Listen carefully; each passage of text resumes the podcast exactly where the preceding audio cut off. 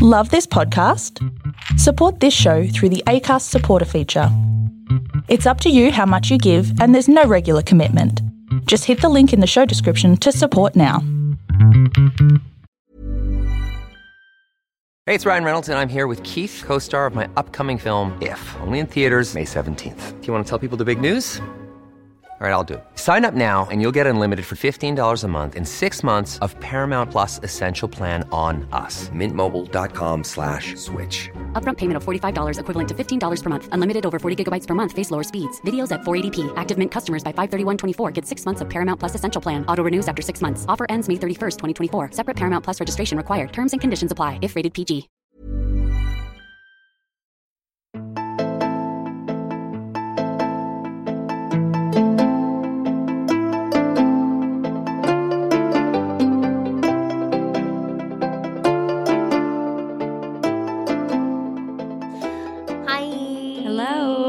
Shit. I broke you from it. I broke you. No, it's just we had a bit of gap between recording. Yeah. And my g'days have been rusty. The release of them haven't been broken up, but we haven't recorded a podcast together in a long time. yeah, it's been weird. It's been weird. It's been weird not to come to Zane's house and sit here and talk about horrible, horrible things. but we're still reading and researching about horrible, horrible things when we're not talking about them. So Correct. It was not a vacation from horrible things. It was just a vacation from each other. Yeah, that that's insanely true. Ellen, how have you been? Have you been good? I'm okay. I'm a bit sick. So I have a Yeah. bit of like gravelly, sexy voice going on. What's from what's the thing from Friends? I hate that show. What? I know no things from Friends. I don't like Friends.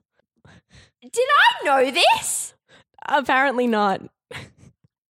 Oh my god. How can you hate Friends? Well, I hate it because it sucks. and it's not funny or entertaining. oh my god, I didn't know this. I didn't know this. You've been my best friend for like 12 years and I didn't know that you didn't like Friends. I actively dislike it and I feel judgment to people How? who are Are obsessed you with dead it. inside? No, I just have like a good sense of humor. Oh my god. Okay, never mind. Never mind. Well, just so that everybody's clued in, I've had a rough couple weeks. So, and of course, it's been my turn to do the murder. So, yay. Jess is on struggle street, so the, the crying might be more present than usual. I've look, I'm on the crying scale at the moment. I am deliriously tired as well because work and social life and other things. So busy, very very busy, but um we're going to do our best. Um so tonight and I've realized about myself with majority of the crimes that I pick to present on this podcast, I pick ones that are unsolved. And it turns out I don't like unsolved murders. Which is crazy because I love unsolved crimes. um I don't like it. I want to know the things and I don't like conspiracy theories. Oh, and I yet love conspiracy I fucking theories. Keep picking this bullshit. Anyway, so tonight I picked to talk about the Wanda Beach murders. Hooray! yes, this is an Aussie true crime classic. This is our thing. Our thing. So, this is uh, a case of unsolved murders of Marianne Schmidt and Christine Sharrock at Wanda Beach near Cronulla in Sydney. Uh, they were both 15 and they were best friends and neighbours in the suburb of West Ryde. Um, and they, yeah, were killed. And it is, fuck, I'm sorry. it's going to be struggle. and that's it. Thanks for listening to Murder in the So it remains one of the most infamous unsolved Australian murder cases of the 1960s and New South Wales's oldest unsolved homicide case. Oh, interesting. There you go. So, some bit of backstory. Oh no, my Word document has gone over. Da, da, da. Let's keep on chanting and chanting Oh, and Filling for chanting. There we time. go. Filling for time. Okay, so little bit of backstory. So Marianne Schmidt, uh, she arrived in 1958 with her parents and her five brothers and sisters. Um, they were German, as the name states, Mm. and they were pretty war weary. They were described as. As a feel lot of Germans were. Yeah, I mean, as a lot fair. of people were. We were all a bit weary from the war. Yes, It was I a personally time. had a very rough go during World War II. I was very Oh, tired. 1943 was not a good time for me. no. Um, well, you think I'm teary today? You should have seen me back you then. You should have seen me back then. Um, and of course, there was a, like an influx of German migrants. Um, so Marianne and her family lived in migrant camps after their move to Australia. So they lived there for a few years, and then they moved into a suburban home in Brush Road Ryde in Sydney's northwest. Um, and unfortunately, Marianne's father, whose name was Helmut, died of non-Hodgkin of Hodgkinson's disease. Um, and Marianne's mother, Elizabeth, struggled to care for her family. So um, Marianne had to take a pretty big role in looking after her many, many brothers and sisters. I say many, many because I'm an only child, and five brothers and sisters sounds like That's a a lot. lot. It's a lot. It's a lot of food. It's a lot of sharing. I don't do sharing. Um, so uh, the neighbors around the Schmidt family didn't really make much of an effort to get to know them. Uh, but Marianne became quick friends with Christine Sharrock, who was her own age. Um, they were typical teenagers hanging around all the time. Um, the summer of 64 and 65, they loved going to the beach and the surf culture. Uh, Cronulla Beach was the most accessible because of the train line. So they would get on the train, transfer at Redfern, and then onto Cronulla. Uh, so at the time of the murders, Marianne's mother was recovering in hospital. So Marianne and Christine would, you know, they had to like keep all these kids occupied. So they're like, fuck it, let's go to the beach. Let's go to the fucking beach. Basically, the only thing to do in Australia before TVs were commonplace. Pretty much. So um, Marianne and Christine decided that they're going to take uh, Marianne's four younger siblings to the beach. So we've got Peter, who's 10, Trixie, I love that name, Mm, same. nine, Wolfgang, Cool. seven, and Norbert, who was five. And clearly the least love. Five children. Because his name was Wolfgang and then Norbert. Norbert. Poor Norby. Norby. Um, Christine had said that she wanted to go to the sandhills at Wanda, um, which was known for its illicit activities. Lots of people Nice. having sex and being nude and doing things that people weren't stoked about. You know, And this is where she wanted to go with the children. uh, not with the children, but she wanted to go. She to the wanted to go there, right. Yeah.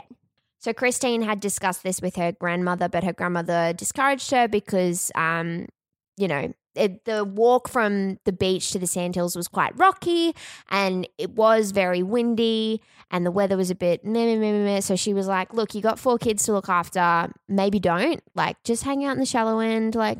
Do what you got to do, and then The like, shallow home." end of the ocean. like the not the shallow end, the fucking shore, the shore, right? Don't push me. Not today, Satan. This is just like Jess not knowing anything about the outdoors all over again. okay. So um, they had the four kids in their care. So the girls at some point may have met somebody on a previous trip, and that's maybe why Christine had like she was so set on going to the sandhills. She's like, got to go. But um, friends of Christine who described her as like a goody two shoes and a good girl that she wouldn't have done that, and she wouldn't have been planning to meet anybody. Um, Elizabeth Schmidt uh, Marianne's mother, who was in hospital, had discouraged the girls from talking to strangers and definitely not accepting lifts and things. So, January 11th, 1965, uh, Christine Sharrock and Marianne Schmidt visited the beach at Cronulla, which was a popular business uh, picnic spot for the Schmidts. Um, the day before, Christine and Marianne had accompanied uh, uh, the the four younger kids um, set off on the train, but uh, the weather was like no, no, no, no, no, no, no, no. So the beach was closed. Um, so then January 11th, they set off to the beach again. Um, they walked to the southern edge of the end of, end of the beach and they sheltered among the rocks. And the siblings were hanging around. Uh, Wolfgang, who was seven, wanted to go swimming. So Marianne went with him. And on their return, they had their picnic. So at some point during this, uh, Christine Sharrock had gone off her, on her own, but there's no evidence to say where she was. after her death, it was discovered she had consumed alcohol and different food in her system than the other guys had. Um, than uh, Marianne had. Sorry, no autopsies on the children because the children don't die. Thank God. Um, so it was ex- it, it was suspected that during this when she was alone that this was when she consumed the extra food and the alcohol. So it was then when Christine had gone off on her own that Wolfgang had noticed a teenage boy hunting crabs.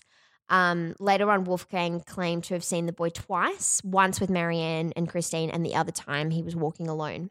So because of the age of Wolfgang, he's one of like the main witnesses during this whole thing, and because of how young he is, I was just about to say, like, it's. I mean, kids are, and you know, we've talked about this before, like coercion, accidental coercion when you're getting some, when you're getting a confession out of somebody, Yeah, even when you're getting the a- witness leading the kind of- witness, yeah. and being like, "Did you see the boy? Did you see yeah. him with Did Christine?" him with, yeah, and it's like he's like, of, of course he want to make the policeman happy, so he's gonna, you know. So a lot of um, Wolfgang's testimony has been kind of questioned over the questioned and thrown out over the years because of his age. Um, so and his testimony kept on changing, um, suggesting that the uh, the youth, as he's described as, um, had like a homemade spear gun or a fishing knife or both. Um, so Christine then returned to the group, and then they decided to walk to the sandhills behind Wanda Beach. So at around 1 p.m., they'd reached a point around 400 meters beyond the surf club and they stopped to take shelter because the young kids were complaining about the conditions. It was windy, the Mhm. sand. Dudes, I get it. I fucking hate the beach. Um, so Remember the one time that you and I went to the beach together? yeah, but I remember actually having a good time with you. Yeah, you complained the entire way there though. because the train was delayed and you're like, I don't even understand why we're going to the beach in the first place. And I was like, because we thought it would be a fun activity. I also remember you saying on that train trip by the amount of time that we were on that train, you were like, I could have gotten from one end of England to the other by Yeah. now. It, We it were was on the- delayed for a was- very long we time. We were on that train for like several hours. yeah. Yes, we were. I stand by that. Okay, I, I alrighty. I'm validating you now. Yeah, good. Busy. So busy. All right. So Marianne had told her young siblings that her and Christine were going to go to return to the rocky part of the beach where they'd left their bags because 1965 and you leave your shit everywhere and no one's going to steal it. Steal it. Guess what? That doesn't happen now. You put something down behind you, someone's going to come up and fucking steal it. Having said that, I still leave my stuff on the beach all the time. If I go to the beach, I just leave it all there. Nah. hope for the best. Busy. So busy. I don't I don't understand what busy means in this Busy, context. okay. I'm a very old person. Uh, busy. Okay. Look, it's going to come up in this podcast many, many times, but busy. Okay. Just like you're done with it. Like you, you don't need it. Because you're busy? like you're because you've got things things 'cause you've going got on? Things going on. You're busy. okay, fine. I can I can get behind that. That's my new word. I'm gonna Because I'll- guess what? I am too busy for this shit. Okay. Too busy.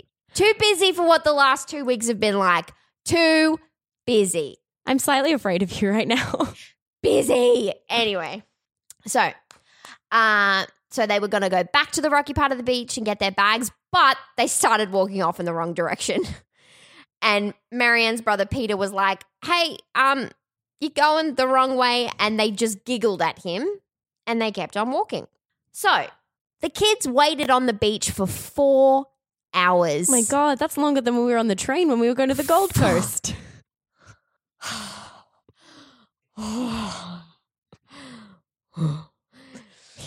okay, so they waited on the beach. That's a long time. Yeah. And the girls never came back. And like considering the youngest kid was five. Yeah. So they waited on the beach for four hours and then they went to go to get their bags that the girls hadn't gone to get and they returned on the last train home. Mm-hmm. So they arrived home at eight o'clock. So they had been waiting on that beach since 1 p.m. and they got home at eight and um, they obviously told, because like Marianne's brothers, two older brothers were there. Um, and Christine Sharrock's grandparents, who she was living with next door to the Schmidts. And by 8:30 p.m., the girls were reported missing. That's So- quite speedy. They, you know, vanished for all intents and purposes. which is scary. Like, I, I can't. Like, I, I, I mean, you know, they found out the fate of these girls quite quick. We're going to get Mm. to that in a second. But like, imagine you're literally going to the beach with somebody. They're like, "I'm just going to get an ice cream," and then they don't come back. mm. Without a trace. no, busy. Indeed. All right. No, let's get a serious bit now.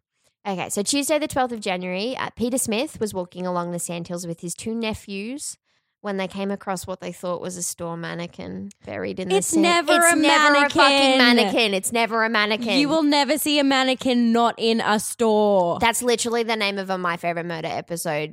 Never a mannequin. it literally never it's is a mannequin. Never is never is a mannequin. Um. So, oh god. So Peter Smith brushed some sand away and then realized that it was a body. So then he ran to the nearby surf club. Um. At that point, Smith had only thought that he there was one body because of sand and wind and all that shit. So Marianne was found lying on her right side with her left leg bent, and Christine Sharrock was found face down, her head against the sole of Marianne's left foot. From a 34 meter drag mark leading to the scene, police determined that Christine Sharrock had fled, possibly when Marianne was dying, only to be caught, incapacitated, and dragged back to the body of her friend. No, thank you. No thanks. Busy. So, um, Christine Sharrock's skull had been fractured by a blow to the back of the head and had been stabbed multiple times. Uh, Marianne Schmidt's throat had been slashed and had been stabbed several times.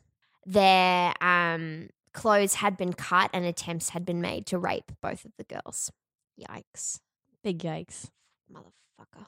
So there was an intensive search for the murder weapon. Tons of sand from around the murder scene was sifted through. Various items were found, including a blood-stained knife that unfortunately couldn't be linked to the murder. Oh my god, how many bloodstained knives can there be in one beach? Well, I think it came up that it wasn't human blood or something. Oh, okay. Um, the autopsy. So I mentioned before about the alcohol in Christine Sharrock. So the autopsy on Christine Sharrock showed her blood alcohol content of 0.015. So the legal limit is 0.05. Right. I had Ben, pardon, to drive. As Ben Linsky shouted that at me the other day because I was like, what? 0.015 is that a lot of alcohol or not a lot of alcohol and ben's like it's not a lot of alcohol it's great thanks ben thank you ben that's what we call him now by the way ben which i think is quite funny um so um no alcohol was found in um marianne schmidt's autopsy so there was semen that was found on both of the girls but both of their hymens were still intact oh i hate that word Mm-hmm. oh, it makes me want to curl up inside myself. Um, the last official sighting of Schmidt and Sharrock was by a local fireman, Dennis Dostine, who was walking with his son and saw the girls about 730 meters north of the surf club. So it seems like all this stuff is like centered around the, The surf, surf club. club. Everybody's just gone by where the surf club is. Um, and he told the police that they seemed to be hurrying, and one of the girls kept on looking behind them as if they were being followed, but they couldn't. There wasn't anybody there. Um, so there were a number of people in the area who weren't identified because the Sandhills were known as like a place for illicit activities. There were a Mm. lot of people that were in the area that never came forward, which really frustrated police because you know they could have seen like, yeah. they could have seen something, and it was because they felt ashamed of like what they were doing. So unfortunately, Sydney was still a conservative city. I mean, it is still now, I guess. I mean, there was like the is it I think so. I think it's pretty safe to say that most of Australia is quite It's still pretty conservative. Um, was a conservative city in 1965, but Wanda Beach attracted like a wide range of people. Um, so both of the girls' funerals were held on the 20th of January, 1965. There was a 10,000 pound reward, later converted to $20,000 in 1968, which stood unchanged as of August 2002. Uh, Wow. April 1966, the coroner handed down his report. By that time, police had interviewed 7,000 people, making it the largest investigation in Australian history. Oh my god. All right. So, this case remains unsolved. So, we're going to run through some suspects. So, I'm mainly going to focus on one particular suspect, but I'm going to run through two others as well. So, former detective uh, Detective Johnson on the case was given a painting by Alan Bassett. So Bassett had been jailed for murdering Carolyn Orphin, and he'd um, painted this painting. And in the painting, there were blood trails, a broken knife, a blade, and the body of a victim. And Johnson thought in the painting he had depicted Wanda Beach. It doesn't look like Wanda Beach. I don't know where he's gotten this idea from, but he's like, this guy, this guy's good for it. I feel like that seems like a pretty common subject for a murderer to paint. Exactly. Like, that's just what's going on in his mind. And surprisingly, Johnson was alone in his belief in thinking that this guy Whoa, did really? it. That didn't crack the case wide open. Somebody handed him a painting and he was like, whoa, take him away, boys. And Alan Bassett actually voluntarily gave a DNA sample, but the results of the DNA test haven't been made public. Um, then in 1998, Derek Percy was named as a suspect. He had been imprisoned since 1969 for the murder of a child on a beach in Victoria. Percy was considered to be too dangerous to be released and is the prime suspect for other murders of children in Melbourne and Sydney. And by Sydney, I've written City. I forgot the N. Good. Okay. So he was considered a leading suspect for the murders on Wanda Beach. Percy could be linked to the location on the date of the murders, but there were no other links found, Mm. unfortunately. Do we know anything about like the age of the victim that he was? It was a child. like, yeah, so obviously younger than 15. Yeah. And a boy or a girl. Uh, I think it was a girl. I Mm. think it was a girl. Um, I'll check back on that. Um, and it was hoped that he would make. He got. He became sick with cancer, so there was hope that he would, you know, make a deathbed, Deathbed to confession. confession to Wanda, but he didn't, unfortunately. I feel like deathbed confessions don't happen. I can't think of any. I can't think of any like person who's killed somebody and has lived with it for that long, Mhm. not telling anybody. Yeah. For him to suddenly be dying to be like, oh, Be like, by the "Oh." way, you know that shitty thing that I did that I told no one about? Here it is. Especially if you've already killed somebody. yeah, you I feel like you're too far gone. All right, The big one. the big one. Christopher Bernard Wilder. This fucker. So I'm going to go into Christopher Bernard Wilder. I know I'm not going to, I'm just going to talk about it because I have found this very interesting to look into. So Christopher Bernard Wilder is a dual Australian citizen and American citizen. Abducted and raped at least 12 women, killing nine of them during a six week crime spree in early 1984. He lived in Australia from birth until 1969 and was residing in the northern beaches at the time of the murders. So would put him at about 16 to 19 by the Mhm. time of Wanda. Mm-hmm. Police files from the 60s officially name him as a suspect. Great. So DI Ian Waterson believes a Wilder to be the number one suspect for yeah. Wanda. Well, that that tracks better than a painting. Yeah, yeah, definitely. Um, so in 1962 to 1960, uh, 1962, 1963, he pled guilty to a gang rape at a Sydney beach and was sentenced to probation, during which he received. Um, He raped somebody on a beach. yep. Well, there you go. Take him away, boys. Take him away, Book him, boys. Cuff. No, what is it? Cuff 'em, boys. Come on, boys. Um, so he was sentenced to probation, and during which he received ECT treatment, Oh no. electrocurrent therapy, electrocharge therapy. And that apparently there's evidence that this treatment actually aggravated his violent and sexual tendencies. You're telling me shocking people with electricity is bad for them? What? So Wilder was married in 1968. His wife left him after one week because of his violent nature, and she went to the police about it. Oh my god. Yeah. So the police took eight months to follow up on the lead because the wife went to him and went to the police and was like, "Hey, this guy's pretty shitty. Um, you better look into him." Yeah. It took the police eight months to follow up on the lead, and they missed an opportunity to interview Wilder because he relocated to America in 1969. Wow. Mate. All right. So he was successful in real estate and was living in an upscale home in Miami, of course, because he's a fucking loser. Yeah. Fuck people from Miami. I didn't mean that. um, and he developed, of course, like the true gross person he is. Um, no, I'm sorry. I'm so sorry. I'm so sorry. what? Um, he. d- I was going to say something really rude. Uh, he developed an interest in photography. What? Because I said, like a true gross person, he Yeah. developed an interest in photography. I mean, I can't think of one person that I know that's a photographer that isn't awful. I'm so sorry to the people that do photography. I'm And also the people really- of Miami. I'm so sorry. I'm so sorry. Oh, this is such a mess tonight. I'm so sorry. Okay. So from 1971 to 1975, he faced various charges related to sexual misconduct. He raped a young woman he had lured into his truck on the pretense of photographing her for a modeling contract. Oh my God. Later, this um his his uh, modus operandi or mo during his later rape and murder spree, and he was never jailed for any of these crimes. The first episode of Law and Order where they like introduce all those legal terms. I was talking actually about um my new friend at David Jones where I've been working. Lol. Um, this guy Weird. Stop revealing personal information. didn't say which David Jones. It could be anyone. There's like four in Brisbane. Um, no, there's not. Never mind. Um, so I was my new friend Jacob was talking. Don't name him. I'm not. His name's Jacob. There's many Jacobs. I wonder how many work at. They're gonna find out who you are, Jess. They're gonna find you and get you. Whoever murdered those Wanda Beach girls is gonna come to you. Be like, hey, heard you were talking shit about people from Miami. It's all right. He died.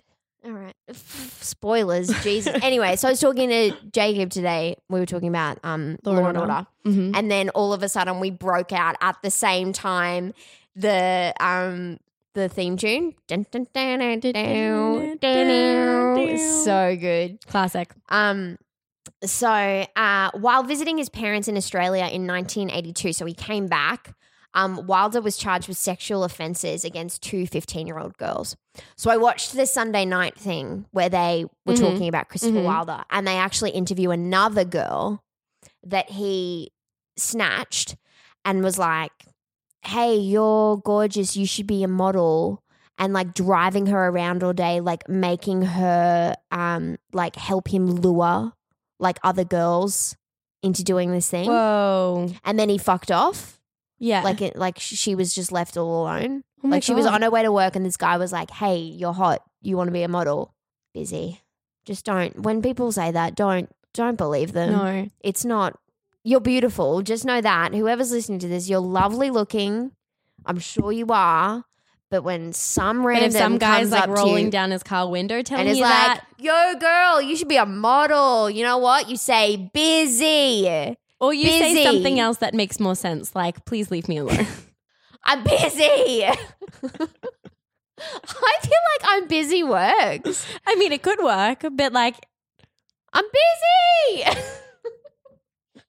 oh my god, my hip just cracked so loudly. Did you just hear that? yeah, I did. I wasn't gonna say anything about it. That's how old I am. This is a train wreck. This is such a train wreck of an episode. I'm so sorry.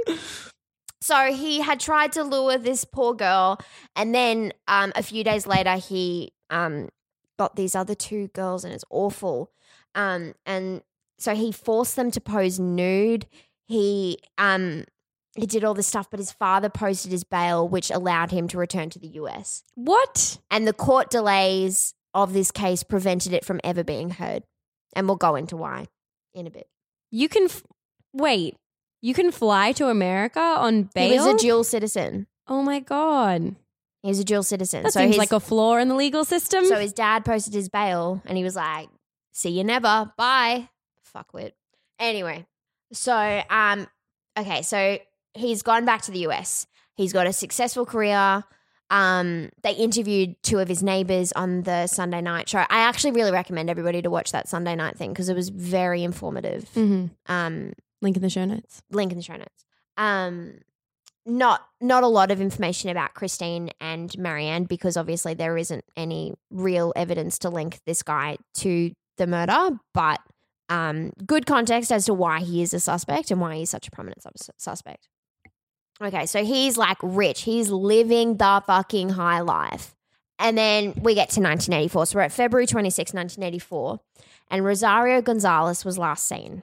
Wilder's, uh, then Wilder's former girlfriend, who was a Miss Florida finalist, Elizabeth Kenyon, went missing. How is he pulling these people? Neither of these women were ever found. Oh my god. March 18, Wilder led Teresa Waltz Ferguson away from Merritt Square Mall and murdered and dumped her body, which was found on March 23rd. Wilder's next attempted victim was 19 year old Linda. Oh my gosh, I don't have her last name. I'll find it. Uh, Linda, who he um, abducted from Tallahassee, Florida, and transported her to Bainbridge, Georgia on March 20. She had declined his offer Smart. to be photographed for a modeling agency, but then he assaulted her in, a, in the car park of a mall. Uh, Wilder, oh, Linda Grover, that's her name. Linda tied, Lin, um, Walter, Wilder tied Linda's hands, wrapped her in a blanket, and put her in the trunk of his car. Linda was then taken to a motel where she was raped repeatedly. Wilder, this is fucked up. Wilder blinded her with super glue and a hairdryer. What? Uh, Like he glued her fucking eyes shut. um, busy. Busy. Like I honestly, my eyes have never itched more. Yeah. Mine are like watering a little bit right now. Oh my god. No, I'm you're not- incredibly empathetic as a person. Ugh, yuck. He applied copper wires to her feet and passed an electric current through them. Oh, because What that worked a out so well for fucking lunatic. him. What a lunatic. Fucking lunatic. Um, he beat her as she tried to escape, and but then she locked herself in a bathroom, and she was like banging on the door so fucking loudly that he ran away because he's a coward. Fucking anyway. March twenty first. So literally, he transported Linda Grover on the twentieth. March twenty first. Like this guy is getting. Like he's on what's that thing that they talk about? Like he's he's on a spree because Yeah. like he's He's got so much shit to do. Um, so March 21st, pardon? Manic. He's manic. That's it. That's it. That's that word. Thanks, um, podcast producer Zane. So March 21st, Wilder approached Terry Walden, a 23 year old wife and mother, about posing as a model for him. She said no, and she went missing on March 23rd, two days later. Wilder stabbed her to death and dumped her body in a canal where it was found on March 26th. After killing Terry Walden, Christopher Wilder fled in her Mercury Cougar car. March 25th, Wilder abducted 21 year old Susan Logan from a mall in Oklahoma City. This Then is like tw- all over the damn shop. Yeah. Also, like this is all over America. Then he took her over 180 miles, which I converted to 289 kilometers Jesus. to Newton, Kansas, and he checked into a room. He checked into room 30 of the I 35 Inn. After breakfast, um, Most important meal of the day. Got to keep your energy up. he transferred her to Milford Reservoir where he stabbed her to death and dumped her body under a cedar tree. March 29th, Wilder took 18 year old Cheryl Bonaventura captive in Grand Junction, Colorado. On March 30th, they were seen at the Four Corners Monument and then they checked into the Pageboy Motel. Wilder shot and stabbed Cheryl near the Kanab River in Utah, her body not being found until May 3rd. Wilder killed 17 year old uh, Michelle Kaufman, an inspiring model who disappeared from a 17 magazine modeling competition in Vegas. There's literally a photograph taken of him stalking at the modeling competition. Like you can see him. Also, what's really fucked up is that there's footage in the Sunday night documentary of Wilder on those, you know, those dating things where they do videotapes. And he's Yeah. like, I just really want a connection. It's like, you're a fucking weirdo. Go away. Busy. Okay. So, uh, Michelle's body, I I bet you it's Michelle, not Michelle, because I'm an idiot. Um, her body was undiscovered um, near a southern Southern California restaurant until May 11th and was not identified until mid June through dental X-rays. Oh my god. Wilder photographed 16 year old Tina Marie R- Risico before abducting and driving her to El Centro, where he proceeded to assault her. Um, Wilder apparently thought that Risico, uh, Risico, I should say, uh, would be of use to him to get other victims, so he kept her alive as he traveled through Prescott, Arizona, Joplin, Missouri, and Chicago. Wilder and Rosico went to Merrillville, Indiana, where Rosico helped him abduct 16 year old Dawnette Wilt at the South Lake Mall. Christopher Wilder raped Dawnette Wilt with Tina Rosico driving to New York. Rosico driving to New York. So near Penn Yan, Wilder took Dawnette into the woods and attempted to suffocate her before stabbing her twice and leaving her there. Dawnette Wilt, being the motherfucking badass that she is, tied a pair of jeans around herself. She's she got away Oh my god! and got driven to a hospital by a truck driver. hero, hero, Hero, legend, hero, legend, hero. Right? amazing. Right? Incredible. So Wilt was able to tell Penn Yan release uh, police that Wilder was heading to Canada. So at Eastview Mall in New York, Wilder forced 33 year old Beth Dodge into his car and got Tina Rosico to follow behind in Beth Dodge's car. After a short drive, Wilder shot Dodge and dumped her body in a gravel pit. Fucking asshole. Uh, Wilder and Rosico then drove to Logan Airport in Boston, where Wilder bought Rosico a plane ticket to Los Angeles back home because he didn't want her to see him die. Ellen's not making any noises. She's just making a lot of hand gestures. I'm just making a lot of What what? the fuck, right? I can't follow the logic there. I'll be honest with you. All right. So then we're up to April 13th. So Wilder was noticed by two New Hampshire state troopers, and when he was approached, he retreated to his car. Trooper Jellison, which was one of the state troopers, was able to grab Wilder from behind, and in the scuffle, two shots were fired. Wilder received the first shot, and it exited through his back and went into Trooper Jellison. And Trooper Jellison survived, thank God. Wilder died. Woohoo! Thank We are popping bottles. Thank God. So Wilder was cremated, and his seven million dollar estate was after taxes was divided between the victims' families. Oh, good. So, what do you think, Ellen? Well, I reckon he he did them Wanda Beach murders, Jess. Yeah, I too. reckon I reckon he did it. I feel like, yeah, and like it obviously sounds like he came from money, Mm-hmm. so he felt like he could get away with it. Mm-hmm. He could do the things, and I mean, if he's living on the northern beaches, and if he's had that sort of like complete and utter psychotic break Yeah. and killing so many people he's killed, um, yeah, I think it was him. I reckon. I really reckon it was him. He's him. definitely a good suspect. Also, considering the fact that like the Wanda Beach girls were stabbed, most of his other victims were stabbed. Mm. The fact that you know he was sixteen to nineteen years old Yeah. At the time of Wanda Beach murders, and the only person that was seen was a teenage boy. Mm. Even though maybe that's not hundred percent the most accurate testimony, but still, I feel like he's a pretty good suspect. Also, like statistically, how many deranged killers could really have been living in the northern beaches at that time? Hopefully, Not less than two. Hopefully, he was the only one. Preferably zero, but one is, you know, Yeah. So, um, there's also two possible linked cases to Wanda. mm-hmm. but these are far less well known. Um, they occurred during early 1966. Um, so this is in the days following the nationally publicized disappearance of the Beaumont children. Oh, we're going to be talking about that, aren't we? yeah, we are yeah, fuck that. You're taking that. Easy. Good. Not easy. Will be incredibly difficult, but I will do it. So, uh, Saturday, uh, 29th of January, 1966, a 56 year old cleaning lady named Wilhelmina Kruger was killed in the Piccadilly Centre on Crown Street in Wollongong. Her, body, her bloodied body was discovered around 5:45 a.m. at the foot of the basement level stairs by a butcher who had arrived for work. Having first been assaulted three floors above, probably around 4:30 a.m., she had been brutally dragged down the escalator stairs, escalators and stairs. She was then strangled, stabbed, mutilated, and was found naked from the chest down. Police also found cigarette burns in her clothing, and blonde hair was found at the scene. In the time prior to the murder, Kruger had become nervous that someone was watching her and had been driven to work by her partner. Similarly, the lights in the car park within the centre had also shown recent signs of tampering and had been tampered with again on the morning of the murder.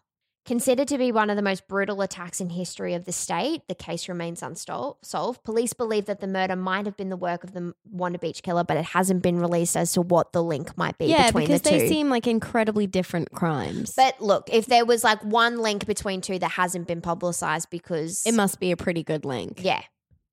Because they do that sometimes. They don't release it so that if something came up in a confession or anything like that, they'd be Yeah. like, well, that wasn't publicized. So how are you going to know about that? With Wilder, they have his DNA, right? They would well, have his DNA thing, from. and they've still they've still got the swimsuits of Marianne and Christine. Yeah. So there is possibility of further DNA testing because of how far DNA has come Mm. over the last little while. There is a possibility for testing, and as far as I know, they're they're still investigating it.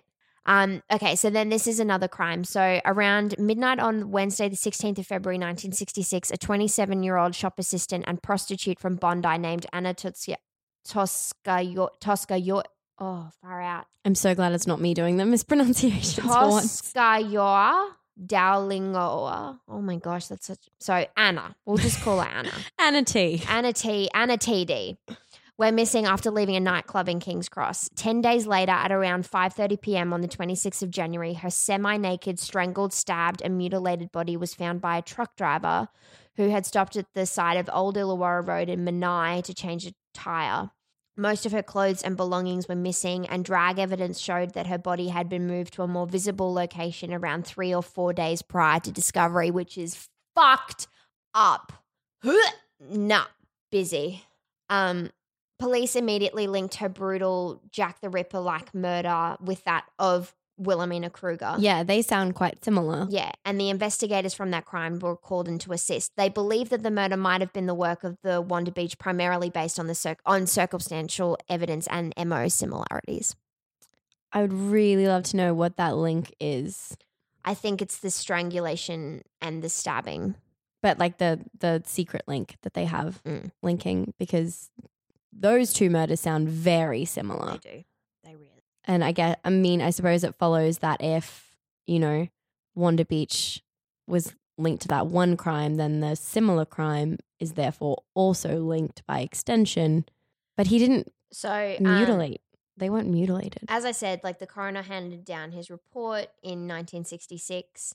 Um, the case was reopened in 2007, and in 2012, blood from a possible knife wipe mark found on the clothing of one of the girls was identified as that of a male, but DNA testing could learn nothing more from the sample. Police are optimistic that future improvements in DNA technology will identify the killer. In February 2012, however, um, New South Wales Police's New South Wales Police's cold case unit announced that a weak male DNA sample had been extracted from a pair of jeans worn by one of the girls. While admitting that current technology was unable to provide more information, police were confident that future advances would give more assistance. Uh, July 2014, police said that a semen sample taken from Schmidt's body had been lost and could not be located despite an extensive search. Oh my God, that's so fucking frustrating. Like, The frequency with which that happens, though, I feel like I and that's just across the board. Like that's not even just in cold cases. That's no, in, it's across the board that like critical evidence is lost or mishandled somehow, and it's just like, please do your jobs and don't lose evidence yeah. because you know it's it's obviously mistakes happen. So for me, it's really easy to forget that these were two 15 year old girls, which is honestly the most horrific thing. I definitely like have been vaguely picturing us at fifteen. to be honest, that's what I was thinking of. Yeah, Like us two best friends going out and having a good time. And just something so innocent, especially thinking of like innocent 1965, where these two Mhm. girls just want to go to the beach. Like, exactly. it's so easy to make this into an urban legend. Mm-hmm. because it happened so long ago. But fucking hell, this was so brutal. This was so unbelievably, unbelievably brutal. And I hope, I want to keep on this and just because I don't. And um, Mamamia did a really nice article about this case last Mhm. year, and um, just saying that until the day comes of us figuring out what happened to Marianne and Christine, we just need to remember them A hundred percent. like her siblings are still alive. Like um, Marianne's sti- siblings are still alive. Like up until a few years ago, Marianne's mother Elizabeth was still alive, and she just doesn't. She just they all just want to know what happened. That I mean, look, whether or not if it was Christopher Wilder or not. yeah. I mean, it seems pretty likely considering the severity of his later crimes. Mhm. I, I really wouldn't be too surprised if it was him. No, I'm just hoping that with advances in it DNA. It seems like the kind of case that could easily be like a genealogy DNA case. Like yeah. if all they have is like a weak profile, you know, Do we have the same? Because with the genealogy testing and stuff like Mhm. that, is that because of um like weaker laws in the US to be able to get away with stuff like that? no, it's not illegal. It's a public database. Like you know, I think it's GEDmatch that the um, American police departments have been using. Mm. and it's not it's not illegal.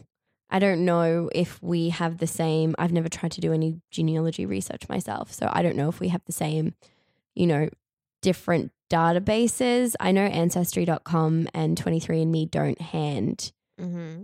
um, genetic information over to the police, but other sites ones do, do. which is how they Which is how they got um how they got GSK. yeah. Um, but I think it it seem it seems very possible that it could be solved like that if we have the infrastructure in Australia. Yeah. Because then you don't have to waste, you know, you're not testing and retesting. No.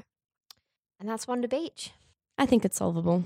And I think, you know, I think it's clear that people in Australia do really care about these two girls because it is still something like every so often it comes up again, you know, with people saying, here's some new information or, you know, do you know anything? Like every six months to every year or so, a new article gets written about Wanda Beach. And, you know, every podcast in the Southern Hemisphere has covered Wanda Beach. People still talk about the case and people still really care about the case. Mm-hmm. And I think, you know, I think like we've done, people imagine themselves as being those two 15 year old girls having a day at the beach, you know, And I mean like the investigation in this was huge. huge. But this became a cold case so quickly because it just it honestly takes one witness. mm-hmm.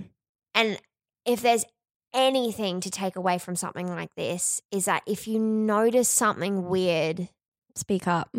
like and you know a couple of days later they're like look if you were in the area or if you notice something strange like Yeah. make sure you go and report it it takes one person sorry i hit my earrings Mm. it takes one person Yeah. it takes one person I wonder Sometimes. if somebody who is doing something licentious down at the beach that day, you know, maybe they'll have a deathbed confession. Maybe they'll say, you know, I was cheating on my husband or I was, you know, doing drugs down at the beach one day and I saw something and I've lived with the shame of not being able to come forward for so long. oh it's so sad these 15 year old girls oh, i hate it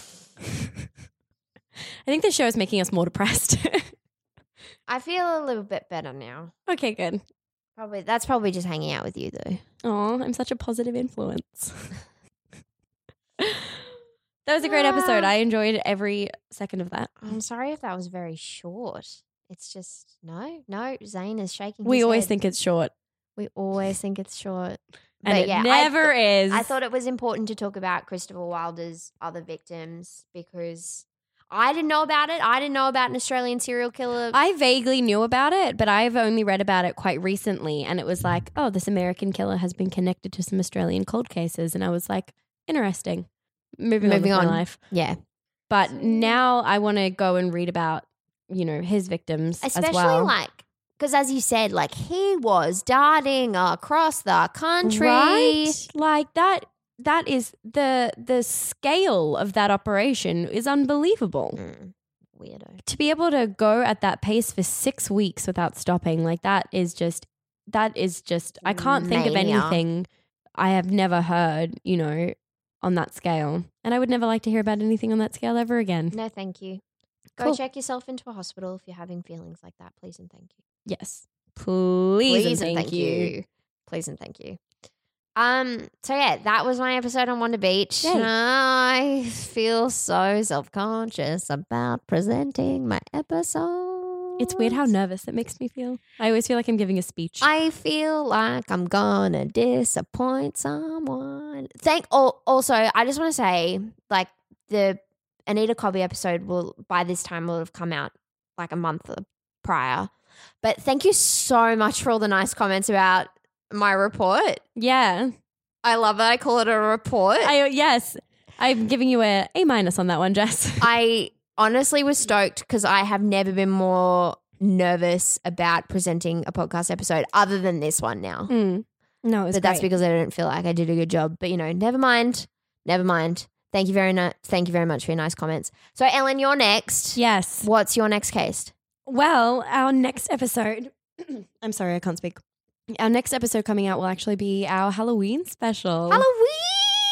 I'm very excited. spooky. I have been freaking myself out on a nightly basis reading ghost stories and horrible things that have happened. And I had to turn on every single light in the house to go to the bathroom the other night. Jesus. We have to walk outside to go to the bathroom at my house. And I was like, oh, alrighty, sorry, other housemates. I'm turning every light on for my safety. What do you mean you have to walk outside? Our bathroom is like on the back veranda. Oh. I was like, like an outhouse. Yeah, we have an outhouse. It has a little diamond cut into the front. No, right. so look forward to that. Halloween. Get spooky with us Get in spooky. a short period of time. Yeah, correct.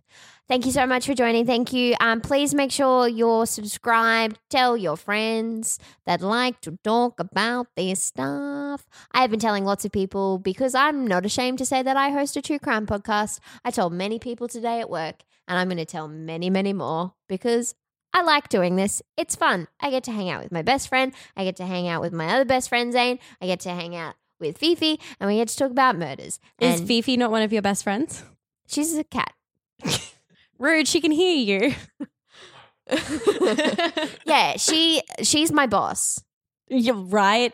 Phoebe's my boss. A hundred percent.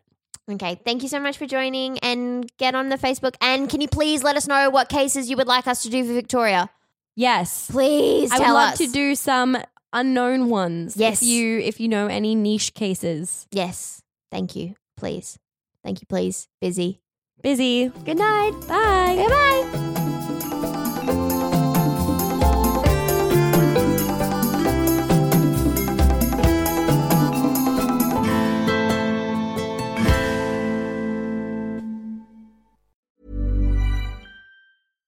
Hi, I'm Daniel, founder of Pretty Litter. Cats and cat owners deserve better than any old fashioned litter. That's why I teamed up with scientists and veterinarians to create Pretty Litter. Its innovative crystal formula has superior odor control and weighs up to 80% less than clay litter. Pretty Litter even monitors health by changing colors to help detect early signs of potential illness. It's the world's smartest kitty litter. Go to prettylitter.com and use code ACAST for 20% off your first order and a free cat toy. Terms and conditions apply. See site for details.